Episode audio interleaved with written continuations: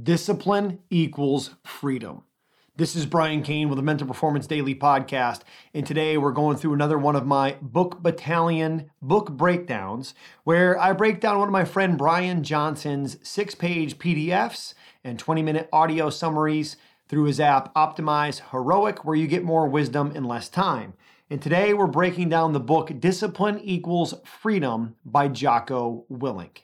You see, people look for shortcuts, the hack, and if you came here looking for that, you won't find it. Because the shortcut is a lie. The hack doesn't get you there. And if you want to take the easy road, it won't take you to where you want to be stronger, smarter, faster, healthier, or better.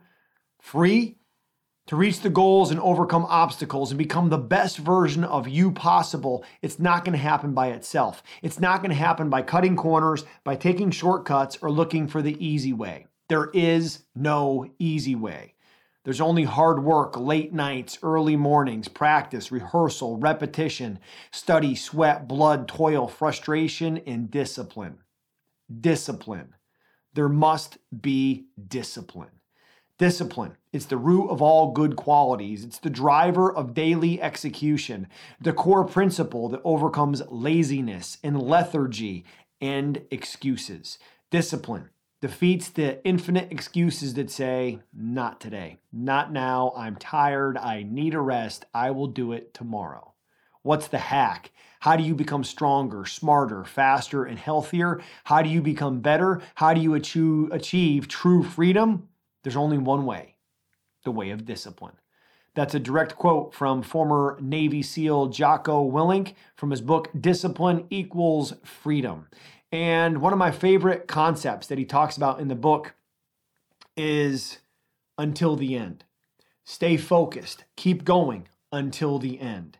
You see, it takes what it takes. It's a book we broke down by my friend Trevor Moawad.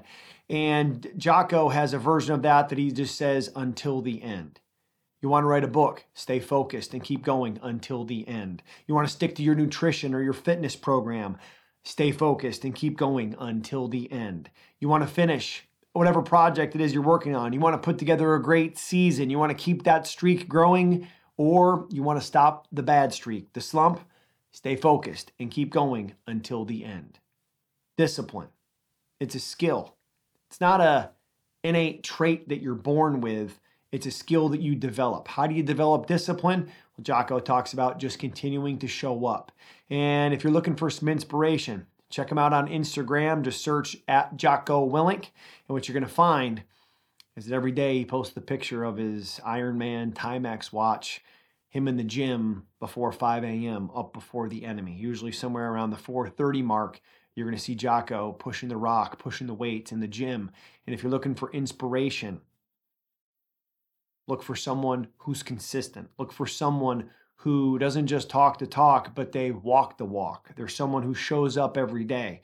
And I think if there's one marker of, of success from the eight UFC world champions, the four Cy Young Award winners, the Heisman Trophy winner, the over 1,000 draft selections into Major League Baseball that I have had the privilege of coaching, I would say it's consistency.